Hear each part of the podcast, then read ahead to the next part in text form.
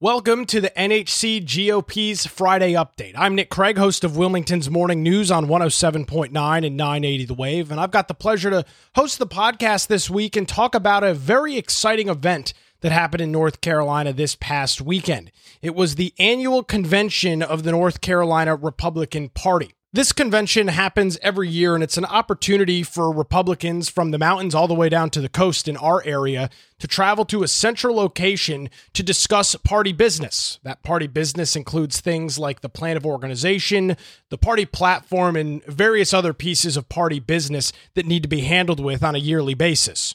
According to Michael Whatley, the GOP chairman for the state, this year's convention in Greensboro was the largest that the state GOP has ever had with over 1,880 delegates attending. Part of the convention on odd years, which 2023 is, includes the election of party officers at a statewide level. And Michael Whatley, the current GOP chairman, was elected to another two year term to hold that position, leading us into the 2024 general election.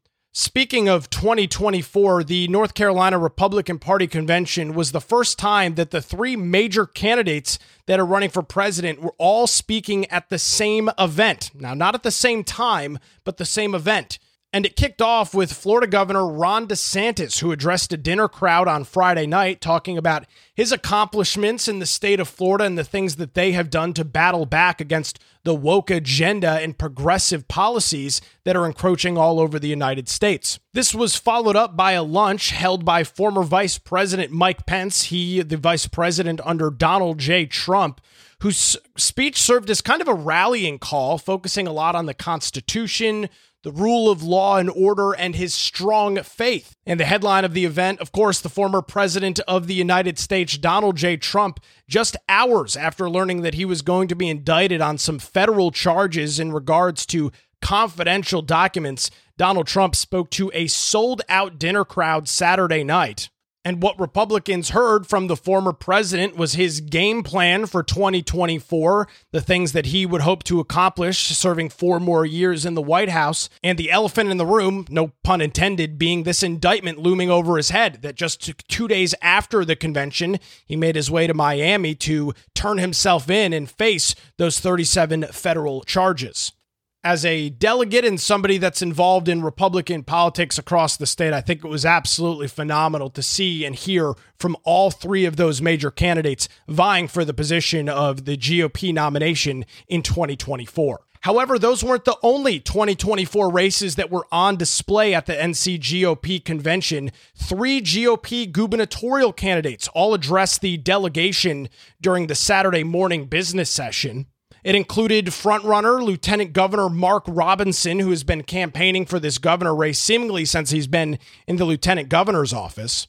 State Treasurer Dale Folwell, who spent some time in the General Assembly before going into the Treasurer's office, also announced that he would be vying for the GOP gubernatorial nomination. He addressed the crowd. And former Congressman and Senate candidate Mark Walker also addressing the delegation on Saturday, talking about the experience that he brings to the table and why he thinks he should be the next governor of North Carolina. As I mentioned at the top, the GOP convention is an opportunity for Republicans across the state to get together and discuss party business. One of the pieces of business that was discussed was a censorship against U.S. Senator Thom Tillis.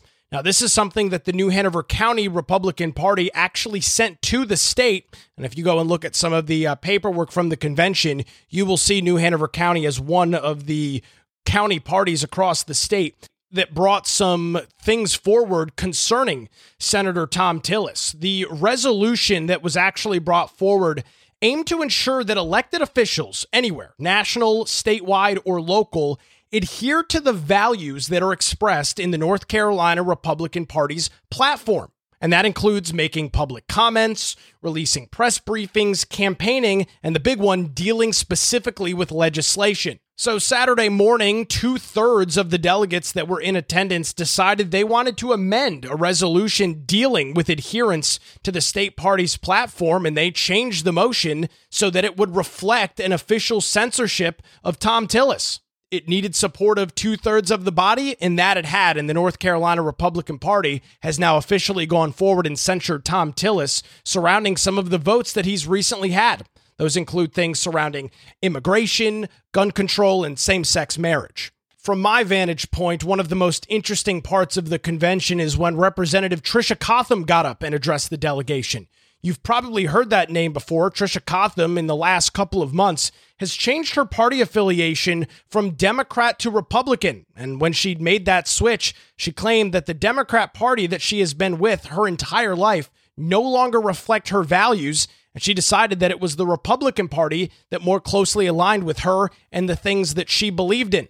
The GOP convention was the first time that she's addressed a large Republican base, and they were very excited to hear from her multiple standing ovations during her comments. In wrapping up our conversation on this Friday update for the NHC GOP podcast, we need a unified Republican Party heading into the 2024 election, not only to beat Joe Biden and his disastrous policies, but to make sure that Josh Stein doesn't become another progressive governor in this state and make sure that Republicans can continue to hold control of our North Carolina General Assembly.